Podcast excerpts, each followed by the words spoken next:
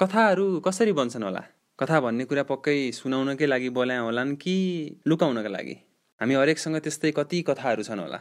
हामीले जिउने हरेक सेकेन्डमा कति फरक फरक कथाहरू लेखिन्छन् होला है? नमस्ते सबैजनालाई। दिस इज सनम टकिङ पोएट्रीको पहिलो एपिसोडमा यहाँहरू सबैलाई स्वागत छ।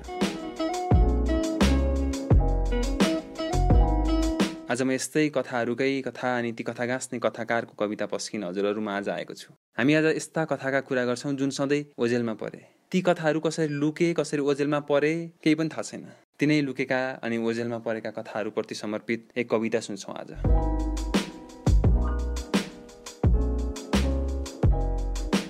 उच्च शिक्षा अध्ययनको लागि बेङ्गलोर जाने अवसर पाएको थिएँ मैले। अहिले पढाइ सकेर नेपाल फर्किएको पनि करिब तिन वर्ष जति हुन लाग्यो।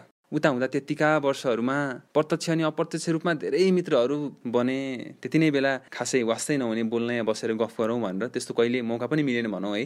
तर अब यतिका वर्षहरूपछि मलाई आजभोलि त्यसरी भेटिएका मित्रहरूको सम्झना आउँछ बेला बेला। लाग्छ अहिले उनीहरूलाई कति कुराहरू सुनाउन छ भेटेर मजाले चिया पिउँदै होइन? तर अहिले त्यसरी बनेका मित्रहरू मध्येको कहाँ? म आफैले पनि थाहा छैन उनीहरूले पनि सायद म कहाँ छु थाहै छैन होला। अनि उनीहरूलाई सुनाउन बाँकी कति कुराकानी गफ गफहरू है? कथा जस्तै भन्न मैसँग बाँकी छन्। म कहिले उनीहरूलाई यी सबै कुराहरू भन्न सुनाउन पाउँछु होला त? म कहिले काहीँ सोध्छु? कहिले?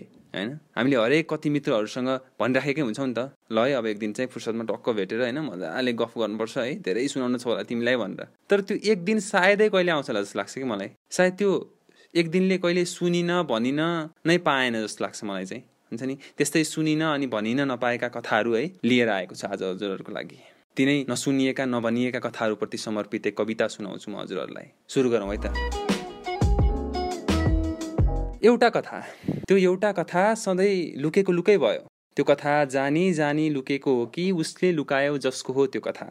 भेटेर भन्छु भनेर भेट कहिल्यै हुन नपाएका कथा। देखेर भन्छु भनेर देख्न कहिल्यै नपाइएका कथा। फुर्सदमा भन्छु भनेर फुर्सद कहिल्यै नपाएका कथा। यी यस्ता सबै कथा लुकेका हुन् कि लुकाइएका हुन्? जसको कथा हो उसलाई यो कथा भन्नै नदी कालले छोपेर लग्यो भने त्यो कथाको चाहिँ के हुन्छ त? सड्ने गल्ने त हुँदैन होला त त्यो। कि सड्छ र? अँ आज बल्ल मैले एउटा कुरा पत्ता लगाएँ त्यो भूत आत्मा के के के के आउने भन्छन् नि? त्यही कथा भन्न फर्केर आउने हुन् के? अब मलाई अघि खाना खाँदा जिब्रो टोकिएको कुरा त एक घन्टा तिमीलाई सुनाउन नपाउँदा मनमा कत्रो हुटुटी चल्यो। त्यो त झन् कथा हो नि। त्यही लुकेको कथा सुनाउन सायद भड्किन्छन् कालले छोपेर लगेका अतृप्त आत्माहरू। तर थाहा छ तिमीलाई तिनीहरू त्यसरी आत्मा बनेर आउँदा पनि उनीहरू त्यो आफ्नो कथा सुनाउन सक्दैनन् नि। किन भन्न सोधन किनभने जसलाई त्यो लुकेको कथा सुनाउन आउँछ नि त्यो सुनिदिने मान्छे नै ऊबाट डराउँछ के?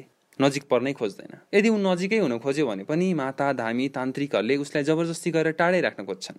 अनि त्यो कथा सधैँ ओजेलमा अरे मलाई त कस्तो माया लाग्यो यार त्यो कथाहरूको। कति कथाहरू छन् होला है? त्यसरी लुकेका ओजेलमा परेका? ओहो होइन कोडिङ सोडिङ छोडेर त्यही लुकेका कथाहरूसँग लुकामारी खेल्न लागौँ कि क्या हो म? सुन न मलाई पनि मेरो एउटा कथा भन्न छ तिमीलाई। भेटेर देखेर अनि फुर्सदमा।